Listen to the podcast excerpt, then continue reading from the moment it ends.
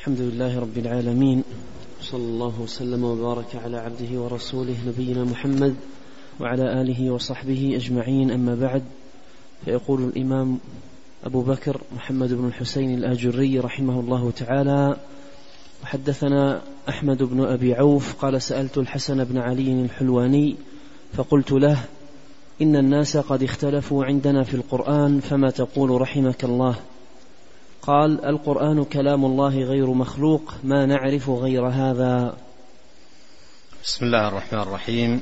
الحمد لله رب العالمين وأشهد أن لا إله إلا الله وحده لا شريك له وأشهد أن محمدا عبده ورسوله صلى الله وسلم عليه وعلى آله وأصحابه أجمعين. اللهم علمنا ما ينفعنا وانفعنا بما علمتنا وزدنا علما وأصلح لنا شأننا كله ولا تكلنا إلى أنفسنا طرفة عين. أما بعد لا نزال في باب ذكر الإيمان بأن القرآن كلام الله تعالى وأن كلامه ليس بمخلوق ومن زعم أن القرآن مخلوق فقد كفر. ساق الإمام الآجري رحمه الله تعالى تحت هذه الترجمة جملة من الآثار. قال حدثنا أحمد بن أبي عوف قال سألت الحسن بن علي الحلواني فقلت له إن الناس قد اختلفوا عندنا في القرآن فما تقول رحمك الله؟ قال القرآن كلام الله غير مخلوق ما نعرف غير هذا. قوله ما نعرف غير هذا تنبيه إلى أن ما أشار إليه من وجود خلاف في القرآن قال الناس اختلفوا عندنا أن هذا الاختلاف ليس له قيمة وهو في الحقيقة مخالفة مخالفة للحق وليس كل خلاف له اعتبار وله حظ من النظر ولهذا قال ما نعرف غير هذا. أي أمر مجمع عليه. قول ما نعرف غير هذا أي أن هذا أمر مجمع عليه بين السلف. فقول القائل عندنا خلاف هو في الحقيقة مخالفة للسلف وانحراف عن جادة السلف. فنبه بقوله ما نعرف غير هذا إلى أن ما أشار إليه السائل أن ثمة خلاف هو في الحقيقة لا حظ له من النظر بل هو مخالفة لجادة السلف والمنهج الحق. نعم. قال رحمه الله تعالى قال أحمد بن أبي عوف وسمعت هارون الفروي يقول لم أسمع أحدا من أهل العلم بالمدينة وأهل السنن إلا وهم ينكرون على من قال القرآن مخلوق ويكفرونه. قال هارون وأنا أقول بهذه السنة وقال لنا أحمد بن أبي عوف وأنا أقول بمثل ما قال هارون. وهذا الأثر فيه الإشارة إلى تضافر أهل السنة على تقرير هذا الأصل وإثباته والإيمان به وأنهم متوافرون على ذلك يقولون القرآن كلام الله عز وجل وينكرون أشد الإنكار على من يقول إنه مخلوق. نعم. قال رحمه الله تعالى قال ابن أبي عوف وسمعت هارون يقول من وقف على القرآن بالشك ولم يقل غير مخلوق فهو كمن قال هو مخلوق. وهذا الأثر عن هارون قال من وقف على القرآن بالشك. من وقف على القرآن بالشك. يعني في مسألة هل هو مخلوق أو غير مخلوق وقف على هذه المسألة بالشك بحيث يقول لا أجزم بأحد الأمرين وإنما أتوقف ولا أجزم بشيء منهما. من وقف على القرآن بالشك ولم يقل غير مخلوق فهو كمن قال مخلوق. قوله فمن فهو كمن قال مخلوق هذا فيه التنبيه إلى أن من لم يقل بالمعتقد الحق الذي دلت عليه الدلائل في الكتاب والسنة وأجمع عليه السلف وهو أن القرآن كلام الله غير مخلوق من لم يقل بذلك فهو مبطل. سواء كان قائلا بأنه مخلوق أو شاكا أو متوقفا أو غير ذلك فهي كلها سواء من حيث أن كلها مفارقة للمعتقد الحق. كلها مفارقة للمعتقد الحق وهو أن القرآن كلام الله غير مخلوق. نعم. قال رحمه الله تعالى وحدثنا أبو عبد الله محمد بن مخلد العطار قال حدثنا أبو داود السجستاني قال حدثنا حمزة بن سعيد المروزي وكان ثقة مأمونا قال سألت أبو بكر بن عياش فقلت يا أبا بكر قد بلغك ما كان من أمر ابن علية في القرآن فما تقول فيه؟ فقال اسمع إلي ويلك من زعم أن القرآن مخلوق فهو عندنا كافر زنديق عدو لله لا نجالسه ولا نكلمه. ابن علية اتهم بالقول بخلق القرآن. لكن أيضا عرف عن أنه تاب من ذلك ورجع عما قال وكان يقول استغفر الله مما كان مني. فاتهم بذلك بالقول بخلق القرآن. ثم أيضا حصلت منه التوبة والرجوع إلى المعتقد الحق معتقد أهل السنة والجماعة. نعم. قال رحمه الله لعل قوله يا أبا بكر قد بلغ كما كان من أمر ابن علية في القرآن فما تقول فيه؟ يعني لعل هذا في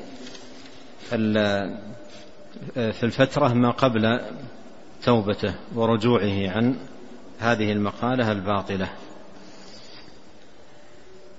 نعم. قال حدثنا أبو القاسم عبد الله بن محمد بن عبد العزيز بن عبد العزيز البغوي قال حدثنا حسين بن علي العجلي قال حدثنا أحمد بن يونس قال سمعت عبد الله بن المبارك قرأ شيئا من القرآن ثم قال من زعم أن هذا مخلوق فقد كفر بالله العظيم. نعم. قال أخبرنا أبو محمد عبد الله بن صالح البخاري قال حدثنا العمري قال سمعت إسماعيل بن أبي أويس يقول سمعت مالك بن أنس يقول القرآن كلام الله وكلام الله من الله وليس من الله شيء مخلوق. نعم. قال حدثنا عمر بن أيوب السقطي قال حدثنا الحسن بن الصباح البزار قال حدثنا سريج بن النعمان قال حدثنا عبد الله بن نافع قال كان مالك بن أنس يقول القرآن كلام الله ويستفضع من يقول القرآن مخلوق. قال مالك يوجع ضربا ويحبس حتى يموت. نعم. قال وحدثنا عمر بن أيوب قال حدثنا الحسن بن الصباح قال حدثنا إبراهيم بن, زي بن زياد قال سألت عبد الرحمن بن مهدي فقلت ما تقول في من يقول القرآن مخلوق؟ فقال لو أن لو أن لو أن علي سلطان لو أني لو أني على سلطان لقمت على الجسر. فكان لا يمر بي رجل إلا سألته فإذا قال القرآن مخلوق لو أني على السلطان يعني بيدي ولاة أمر. نعم. أحسن الله عليكم. فقال لو أني على سلطان لقمت على الجسر فكان لا يمر بي رجل إلا سألته فإذا قال القرآن مخلوق ضربت عنقه وألقيته في الماء. نعم. قال حدث قال حدثنا ابن مخلد قال حدثنا أبو داود قال حدثنا عبد الله بن عمر القواريري قال قال عبد الرحمن بن مهدي لو كان لي لو كان لي الأمر لقمت على الجسر لو كان لي الأمر هي مثل ما تقدم في الرواية التي قبلها لو أن لو أني على سلطان. نعم. أحسن الله عليكم قال لو كان لي الأمر لقمت على الجسر فلا يمر بي أحد يقول القرآن مخلوق إلا ضربت عنقه وألقيته في الماء. نعم. قال حدثني عمر بن أيوب قال حدثنا الحسن بن الصباح قال قال يزيد بن هارون وذكر الجهمية قال هم والله الذي لا إله إلا هو زنادقة. عليهم لعنة الله. هذه جملة من الآثار نقلها عن السلف عبد الله بن مبارك ومالك بن أنس إمام دار الهجرة عبد الرحمن بن مهدي ويزيد بن هارون وهي كلها بمعنى واحد تشتمل على الإنكار على هذه المقالة مقالة الجهمية القول بخلق القرآن وبيان أنها مقالة باطلة مقالة فيها الكفر بالقرآن والكفر بكلام الله سبحانه وتعالى والمصادمة أيضا لكلام الله وفيها أيضا تعريض القرآن للامتهان والتقليل من شأنه ومكانته كما هو يعرف من حال هؤلاء أهل هذه العقيدة. فهذه الآثار كلها فيها تقرير هذا الأمر وأن هؤلاء قالوا هذه المقالة الكفرية. القرآن ك القرآن مخلوق وليس كلاما لله سبحانه وتعالى. وأن مثل هؤلاء يحتاجون إلى أن يؤدبوا التأديب البليغ البالغ. وأن مقالتهم مقالة فظيعة. ومصادمة لشرع الله سبحانه وتعالى. جميع هذه الآثار في آه، إظهار شناعة هذه المقالة وعظم فسادها. نعم. ومثل هذه الآثار وسوقها بالأسانيد من أوسع كما ذكرت من سردها الإمام اللالكائي رحمه الله في شرح الاعتقاد. ذكر ما يزيد على خمسمائة نفس من أئمة السلف. كلهم ساق آه، أقوالهم آه، بالأسانيد على نحو هذه الطريقة. وفي هذا المعنى يقول ابن القيم رحمه الله تعالى ولقد تقلد كفرهم خمسون في عشر من العلماء في البلدان واللالكائي الإمام حكاه عن هم بل حكاه من قبله الطبراني. نعم. قال رحمه الله تعالى حدثنا أبو القاسم عبد الله بن محمد بن عبد العزيز قال حدثنا حنبل بن إسحاق قال سمعت أبا عبد الله أحمد بن حنبل وسأله يعقوب الدورقي عمن قال القرآن مخلوق فقال من زعم أن علم الله وأسماءه مخلوقة فقد كفر. يقول الله تعالى فمن حاجك فيه من بعد ما جاءك من العلم أفليس هو القرآن؟ فمن زعم أن علم الله وأسماءه وصفاته مخلوقة فهو كافر. لا شك في ذلك إذا اعتقد ذلك وكان رأيه ومذهبه. وكان وكان رأيه ومذهبه. وكان دينا يتدين به كان عندنا كافرا. هذا الأثر عن الإمام أحمد رحمه الله تعالى وقد سئل عمن قال القرآن مخلوق. والسؤال كما يتضح من الجواب عليه في طريقة رد هذه المقالة وإقامة الحجة على القائلين بها. فقال الإمام أحمد رحمه الله من زعم أن علم الله وأسماءه مخلوقة فقد كفر. من زعم أن علم الله وأسماءه مخلوقة فقد كفر. لأن القرآن من علم الله. لأن القرآن من علم الله وأنزله الله تبارك وتعالى بعلمه. فهو من علم الله جل وعلا. ومن زعم أن شيئا من القرآن شيئا من علم الله مخلوق فقد كفر. وأيضا القرآن فيه أسماء الله. فيه أسماء الله جل في علاه. ومن قال أن شيئا من أسماء الله تبارك وتعالى مخلوقة فقد كفر. فهذا مما يقام به الحجة على أهل هذه المقالة. أورد قول الله عز وجل فمن حاجك فيه من بعد ما جاءك من العلم. المراد بالعلم هنا القرآن. فهو من علم الله سبحانه وتعالى. ومر معنا نظائر لهذه الآية. قال أفليس أفليس هو القرآن أي علم الله ما جاءك من العلم. فمن زعم أن علم الله وأسماءه وصفاته مخلوقة فهو كافر. لا شك في ذلك إذا اعتقد ذلك. وكان رأيه ومذهبه وكان دينا يتدين به كان عندنا كافرا. نعم. قال رحمه الله تعالى أخبرنا أبو القاسم أيضا قال حدثني سعيد بن نصير أبو عثمان الواسطي في مجلس خلف البزار قال سمعت ابن عيينة يقول ما يقول هذا الدويبة؟ يعني بشرا المريسي. قالوا يا أبا محمد يزعم أن القرآن مخلوق. فقال كذب. قال الله تعالى ألا له الخلق والأمر. فالخلق خلق الله والأمر القرآن. أورد هنا هذا الأثر عن ابن عيينة. سفيان رحمه الله تعالى. وقد أشار إلى مقالة بشر بن غياث المريسي وهو من رؤوس المعتزلة.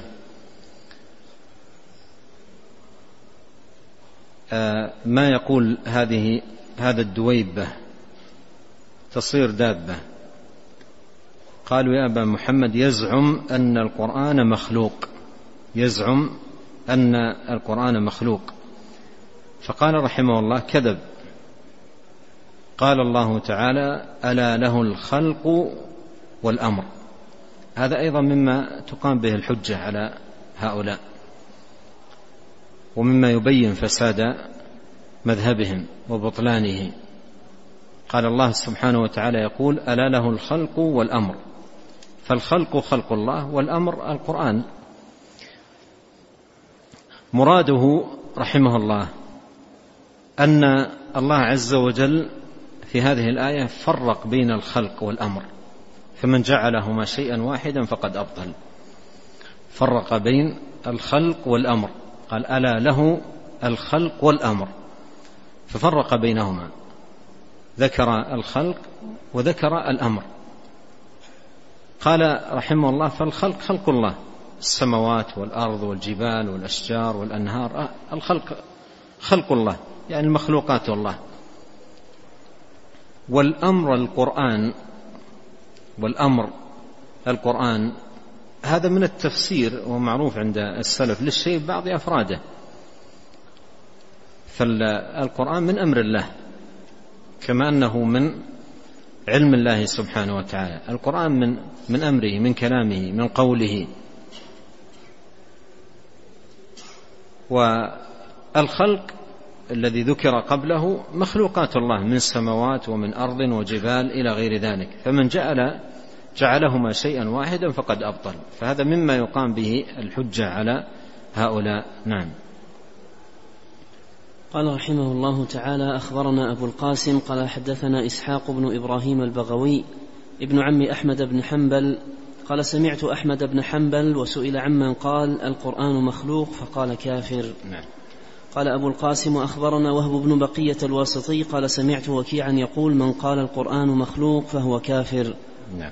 قال حدثنا أبو بكر محمد بن هارون العسكري الفقيه قال حدثنا محمد بن يوسف بن الطباع قال سمعت رجلا وسأل أحمد بن حنبل فقال يا أبا عبد الله أصلي خلف من يشرب المسكر؟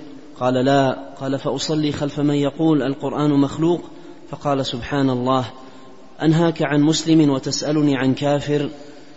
نعم هنا يعني السائل سأل الإمام أحمد رحمه الله قال أصلي خلف من يشرب المسكر؟ قال لا لا تصلي وراءه. لا تصلي وراءه. قال فأصلي خلف من يقول القرآن مخلوق. قال سبحان الله أنهاك عن مسلم لأن شرب الخمر ليس ناقل من الملة ليس ناقلا من الملة. أما القول خلق القرآن هذه عقيدة مناقضة آه، للدين ليست عصيانا وإنما كفرا. شرب الخمر من باب المعاصي والذنوب. أما القول بخلق القرآن فأمر يتعلق بالمعتقد. أمر يتعلق بالمعتقد. فهي مقالة كفرية وقائلها يكفر بها. لكن تبقى مسألة آه، آه، من كانت عنده شبهة. في في هذا الباب من كانت عنده شبهة في هذا الباب فإن الشبهة تزال والحجة تقام. ولهذا ابن تيمية رحمه الله في سياق رد على قائل هذه المقالة قال لو قلت بقولهم لكفرت وليسوا عندي كفارا. نظرا لهذه المسألة واعتبارها. نعم. قال وحدثنا ابن مخلد قال حدثنا أبو داود قال سمعت أحمد بن حنبل وذكر له رجل, وذكر له رجل أن رجلا قال إن أسماء الله مخلوقة والقرآن مخلوق. فقال أحمد كفر بين. قلت لأحمد من قال القرآن مخلوق فهو كافر؟ قال أقول هو كافر. نعم يعني سئل عن من يقول أسماء الله مخلوقة والقرآن مخلوق. قال كفر بين. بين أي ظاهر ليس فيه خفاء نعم.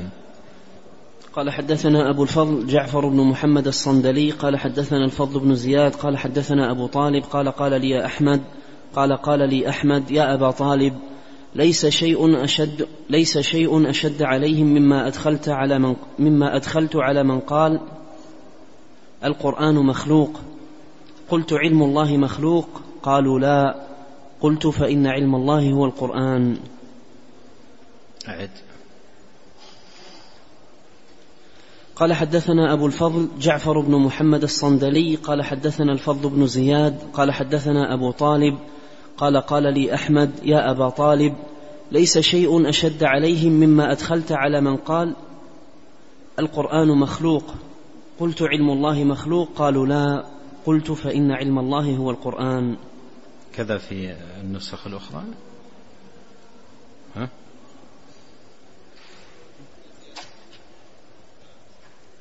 وين؟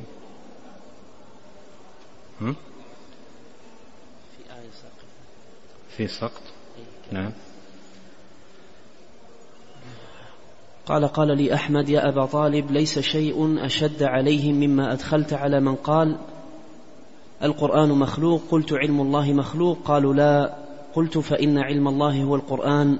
قال الله تعالى فمن حاجك فيه من بعد ما جاءك من العلم.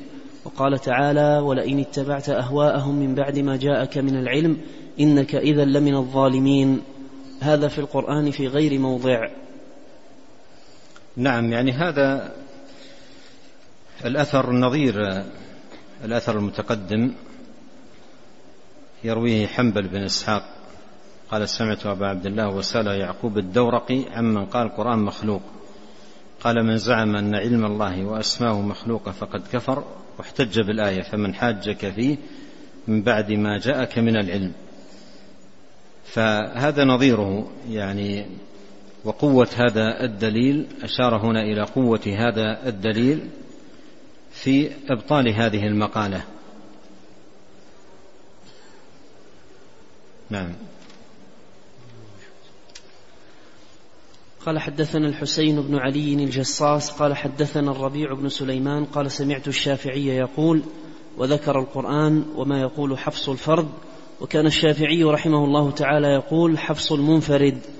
وناظره بحضرة وال كان بمصر فقال له الشافعي في المناظرة كفرت والله الذي لا إله إلا هو. ثم قاموا فانصرفوا فسمعت حفصا يقول أشاط الشافعي والله الذي لا إله إلا هو بدمي.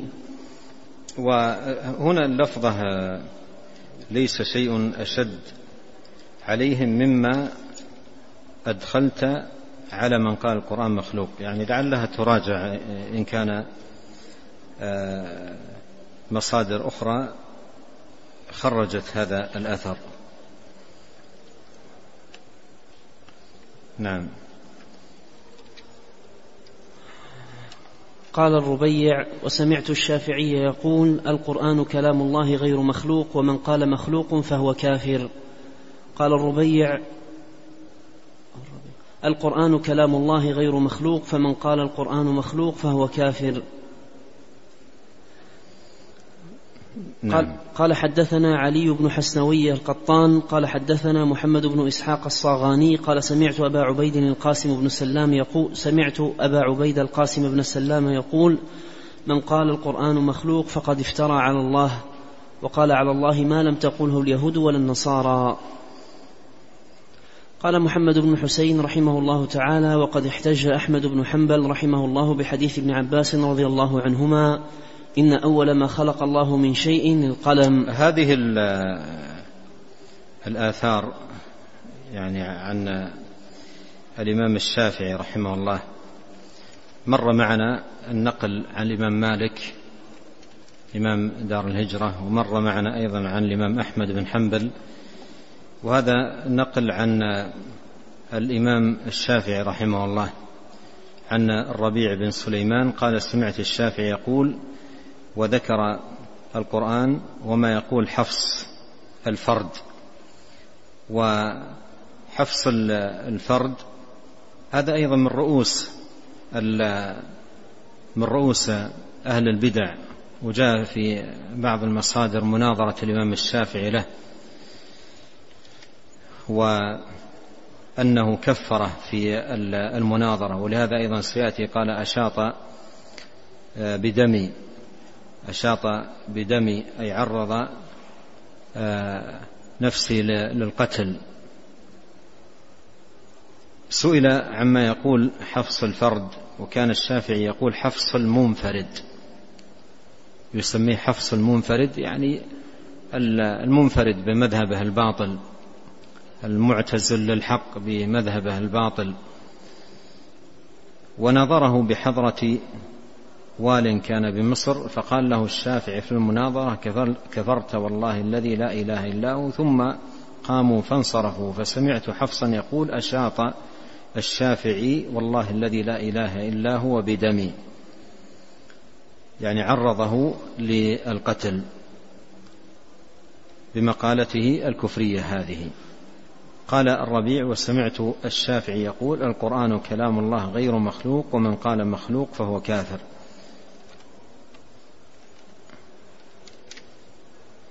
نعم. قال محمد بن حسين رحمه الله تعالى وقد احتج أحمد بن حنبل رحمه الله بحديث ابن عباس رضي الله عنهما إن أول ما خلق الله من شيء القلم. وذكر أنه حجة قوية على من يقول القرآن مخلوق. كأنه يقول قد كان الكلام قبل خلق القلم وإذا كان أول ما خلق الله من شيء القلم دل على أن كلامه ليس بمخلوق ولأنه قبل خلق الأشياء. نعم. قال حدثنا أبو الفضل جعفر بن محمد الصندلي قال حدثنا الفضل بن زياد قال سألت عبد الله قال سألت أبا عبد الله عن عياش النرسي فقلت كان صاحب سنة فقال رحمه الله قلت بلغني عنه أنه قال ما قولي القرآن غير مخلوق إلا كقولي لا إله إلا الله. فضحك أبو عبد الله وسر بذلك قلت يا أبا عبد الله أليس هو كما قال؟ قال بلى ولكن هذا الشيخ دلنا عليه لوين على شيء ولكن هذا الشيخ دلنا عليه لوين على شيء لم نفطن له. يعني كأن العبارة فيها يقول ولكن هذا الشيخ دلنا عليه لوين دلنا عليه ممكن تكون ولكن هذا الشيخ الذي دلنا عليه لوين دلنا على شيء لم نفطن له أو دلنا عليه لوين ودلنا على شيء لم نفطن له. فالحاصل أن الإمام أحمد سر بمقالة هذا الرجل ولا سيما عندما قال قولي القرآن غير مخلوق كقولي لا إله إلا الله. يعني عندي يقين في هذا وهذا. يقين تام. مثل ما أن عندي يقين بأن لا إله إلا الله عندي يقين تام بأن القرآن كلام الله غير مخلوق. فسر سره ذلك. نعم. قال ولكن هذا الشيخ دلنا عليه الوين على شيء لم نفطن له. قوله إن أول ما خلق الله تعالى من شيء خلق القلم والكلام قبل الكل والكلام قبل القلم. قلت يا أبا عبد الله أنا سمعته يقوله قال سبحان الله ما أحسن ما قال كأنه كشف عن وجهي الغطاء ورفع يده إلى وجهه قلت إنه شيخ قد نشأ بالكوفة فقال رفع يده إلى وجهه يعني مثل كشف الغطاء. نعم. قلت إنه شيخ قد نشأ بالكوفة فقال أبو عبد الله إن واحد الكوفة واحد. ثم ذكر حديث ابن عباس رضي الله عنهما أول ما خلق الله من شيء القلم. فقال كم ترى قد كتبناه؟ ثم قال نظرت فيه فإذا قد رواه خمسة عن ابن يعني عباس. يعني أن واحد الكوفة واحد واحد الكوفة له وزن لكثرة المخالفة هناك فإذا وجد من وبهذا اليقين وهذا الفهم قال واحد الكوفة واحد. نعم. قال محمد بن الحسين رحمه الله تعالى وقد خرجت هذا الباب في كتاب القدر وأنا أذكره ها هنا لتقوى به حجة أهل الحق على أهل الزيغ. قال أخبرنا الفريابي قال حدثنا أبو مروان هشام بن خالد الدمشقي يعني الأزرق قال حدثنا الحسن بن يحيى الخشني عن أبي عبد الله مولى بني أمية عن أبي صالح عن أبي هريرة رضي الله عنه قال سمعت رسول الله صلى الله عليه وسلم يقول أول شيء خلق الله القلم ثم خلق النون وهي الدوات ثم قال اكتب قال وما أكتب؟ قال اكتب ما يكون وما هو كائن من عمل أو أثر أو رزق فكتب ما يكون وما هو كائن إلى يوم القيامة. فذلك قوله تعالى نون والقلم وما يسطرون. ثم ختم على القلم فلم ينطق ولا ينطق إلى يوم القيامة. قال وأخبرنا الفريابي قال حدثنا أبو بكر بن أبي شيبة قال حدثنا زيد بن الحباب قال حدثنا معاوية بن صالح قال حدثني أيوب أيوب أبو زيد الحمصي عن عبادة بن الوليد عن عبادة بن الصامت عن أبيه أنه دخل على عبادة وهو مريض يرى فيه الموت فقال يا أبت أوصني واجتهد قال اجلس فقال إنك لن تجد طعم الإيمان ولن تبلغ حقيقة الإيمان حتى تؤمن بالقدر خيره وشره قلت وكيف لي أن أعلم خيره وشره؟ قال تعلم أن ما أخطأك لم يكن ليصيبك وأن ما أصابك لم يكن ليخطئك. سمعت رسول الله صلى الله عليه وسلم يقول إن أول شيء خلق الله تعالى القلم. فقال له اجري فجرى تلك الساعة إلى يوم القيامة بما هو كائن. فإن مت وأنت على غير ذلك دخلت النار. قال حدثنا أبو عبد الله أحمد بن محمد بن شاهين قال حدثنا عبد الله بن عمر الكوفي قال حدثنا إسحاق بن سليمان عن معاوية بن يحيى عن الزهري عن محمد بن عبادة بن الصامت قال دخلت على أبي فقال أي بني إني سمعت رسول الله صلى الله عليه وسلم يقول إن أول شيء خلق الله القلم إن أول شيء خلق الله القلم فقال اكتب قال وما أكتب قال اكتب القدر فجرى تلك الساعة بما هو كائن إلى يوم القيامة. ولهذا الحديث طرق جماعة. قال وحدثنا ابن شاهين قال حدثنا أبو هشام الرفاعي قال حدثنا محمد بن الفضيل قال حدثنا عطاء عن أبي الضحى عن ابن عباس رضي الله عنهما قال أول ما خلق الله تعالى القلم فقال اكتب قال وما أكتب قال اكتب ما هو كائن إلى يوم القيامة. ثم خلق ثم خلق النون فكبس على ظهره الأرض فقال فذلك قوله نون والقلم وما يسطرون. نعم. قال وأخبرنا الفريابي قال حدثنا من جاب بن الحارث قال أخبرنا ابن مسهر عن الأعمش عن أبي ظبيان عن ابن عباس رضي الله عنهما قال أول ما خلق الله تعالى القلم وذكر الحديث. وأخبرنا أبو عبيد علي بن الحسين بن حرب القاضي قال حدثنا أبو الأشعث أحمد بن المقدام قال حدثنا المعتمر بن سليمان قال حدثنا عصمة أبو عاصم عن عطاء بن السائب عن مقسم عن ابن عباس رضي الله عنهما قال إن أول ما خلق الله تعالى من شيء القلم وذكر الحديث. هذه قال نعم وللحديث. ولحديث ابن عباس رضي الله عنهما طرق جماعة. هذه الأحاديث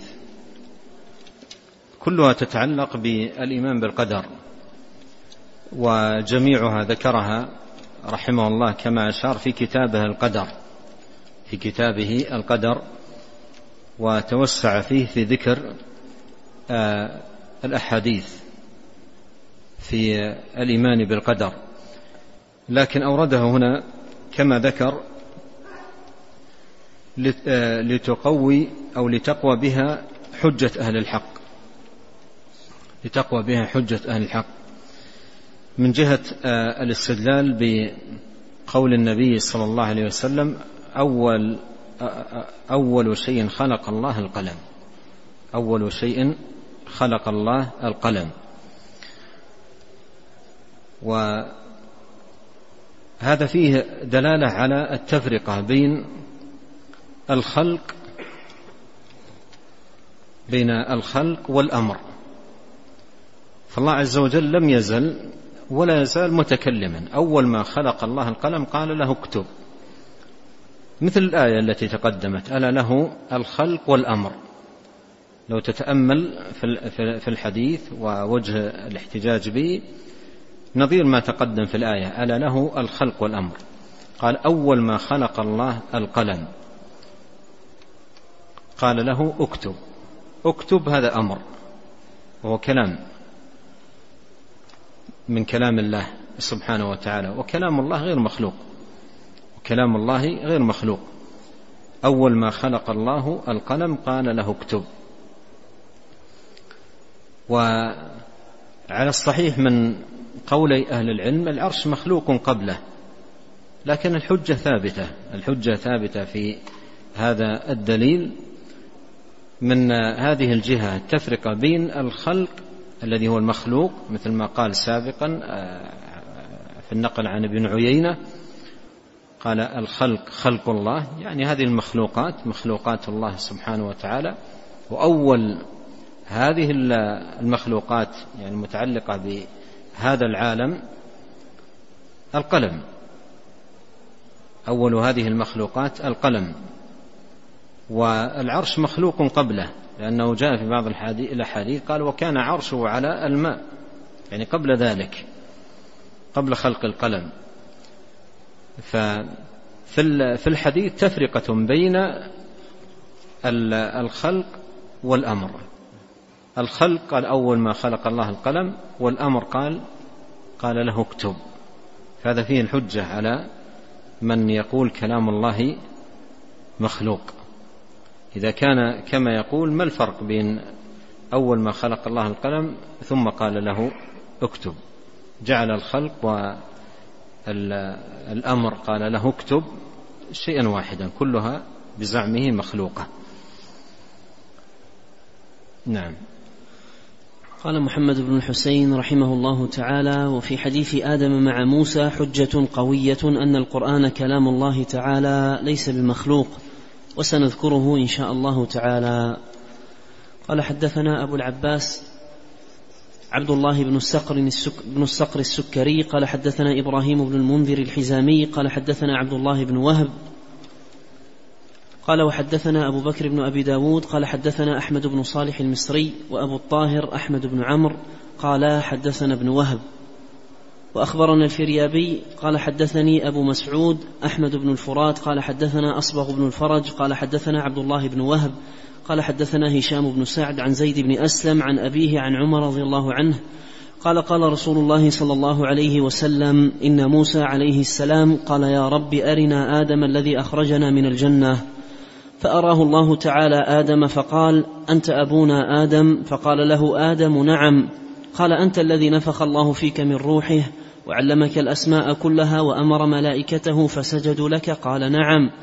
قال فما حملك على أن أخرجتنا ونفسك من الجنة؟ قال له آدم ومن أنت؟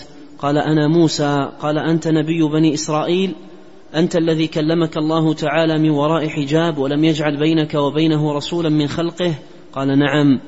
قال فما وجدت في كتاب الله تعالى أن ذلك كان في كتاب الله تعالى قبل أن قبل أن أخلق؟ قال نعم. قال فلم تلومني في شيء سبق من علم الله تعالى فيه القضاء قبلي؟ قال النبي صلى الله عليه وسلم عند ذلك فحج آدم موسى. حج آدم موسى لأن موسى عليه السلام ألامه على المصيبة وهي الإخراج والخروج من الجنة. واحتج بالقدر والحجة بالقدر في المصائب صحيحة. ولهذا قال العلماء رحمهم الله يحتج بالقدر في المصائب دون المعائب يحتج بالقدر في المصائب دون المعائب. احتجاج بالقدر في المصائب حجة صحيحة. يعني شخص حصل له مثلا حادث أو أصيب بمرض أو شيء من هذا القبيل قال قدر الله وما شاء فعل. هذا احتجاج صحيح. أما أما شخص يذنب يترك الطاعة مثلا أو يفعل المعصية وإذا اعترض عليه احتج بالقدر هذه حجة باطلة. فالقدر يحتج به في المصائب دون المعائب. وموسى أعظم من أن يلوم آدم على ذنب تاب منه. لأن الذنب تاب منه. موسى آدم وتاب الله عليه ولا يلومه على شيء تاب منه. لكن لامه على المصيبة فاحتج آدم بالقدر. ولهذا قال نبينا عليه الصلاة والسلام فحج آدم موسى. أما وجه دلالة هذا الأثر على مسألتنا فيبينه الآجري رحمه الله. نعم. قال محمد بن الحسين رحمه الله تعالى فإن قال قائل أين موضع الحجة فيما قلت؟ قيل له قول آدم لموسى أنت الذي كلمك الله من وراء حجاب ولم يجعل بينك وبينه رسولا من خلقه وإنما كان بينهما الكلام. فدل على أن كلام الله تعالى ليس بمخلوق إذ قال لم يجعل بينك وبينه رسولا من خلقه فتفهموا هذا فتفهموا هذا تفهموا إن شاء الله فتفهموا هذا تفهموا إن شاء الله. هذا نظير ما تقدم يعني في ظهور التفرقة بين الخلق والأمر.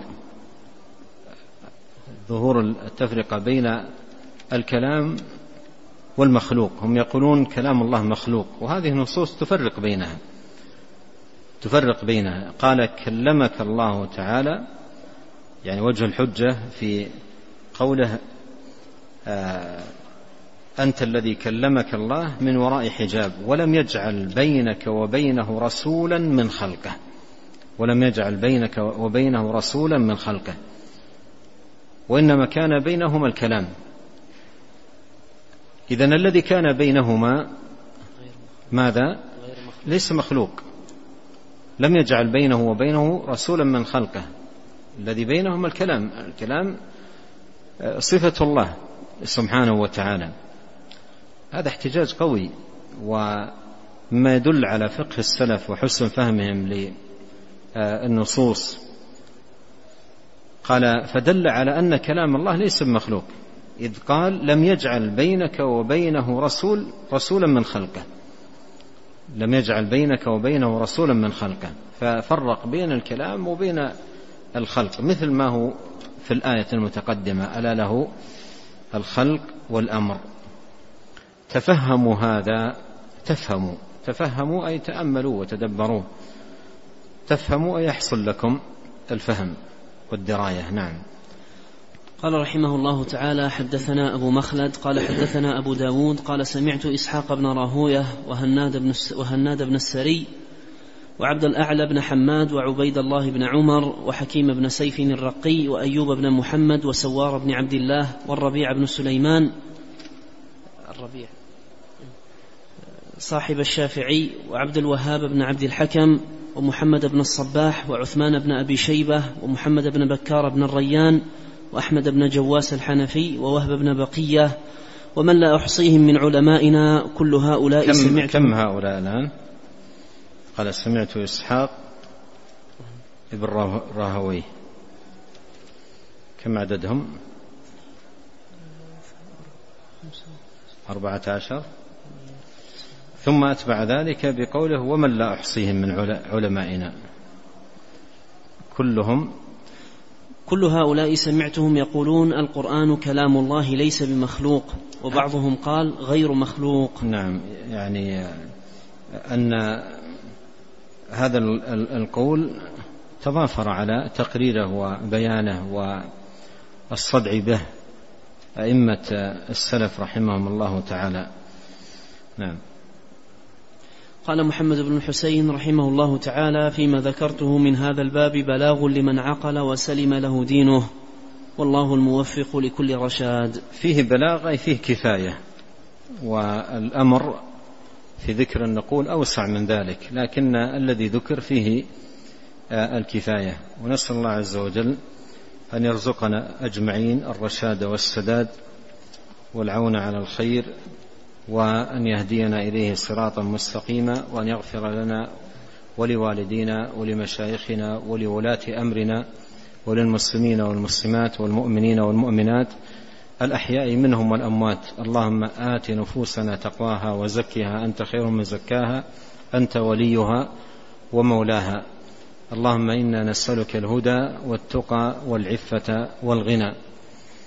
اللهم اقسم لنا من خشيتك ما يحول بيننا وبين معاصيك ومن طاعتك ما تبلغنا به جنتك ومن اليقين ما تهون به علينا مصائب الدنيا. اللهم متعنا بأسماعنا وأبصارنا وقوتنا ما احييتنا واجعله الوارث منا واجعل ثأرنا على من ظلمنا وانصرنا على من عادانا ولا تجعل مصيبتنا في ديننا ولا تجعل الدنيا أكبر همنا ولا مبلغ علمنا ولا تسلط علينا من لا يرحمنا. سبحانك اللهم وبحمدك أشهد أن لا إله إلا أنت أستغفرك وأتوب إليك. اللهم صل وسلم على عبدك ورسولك نبينا محمد وآله وصحبه. جزاكم الله خيرا.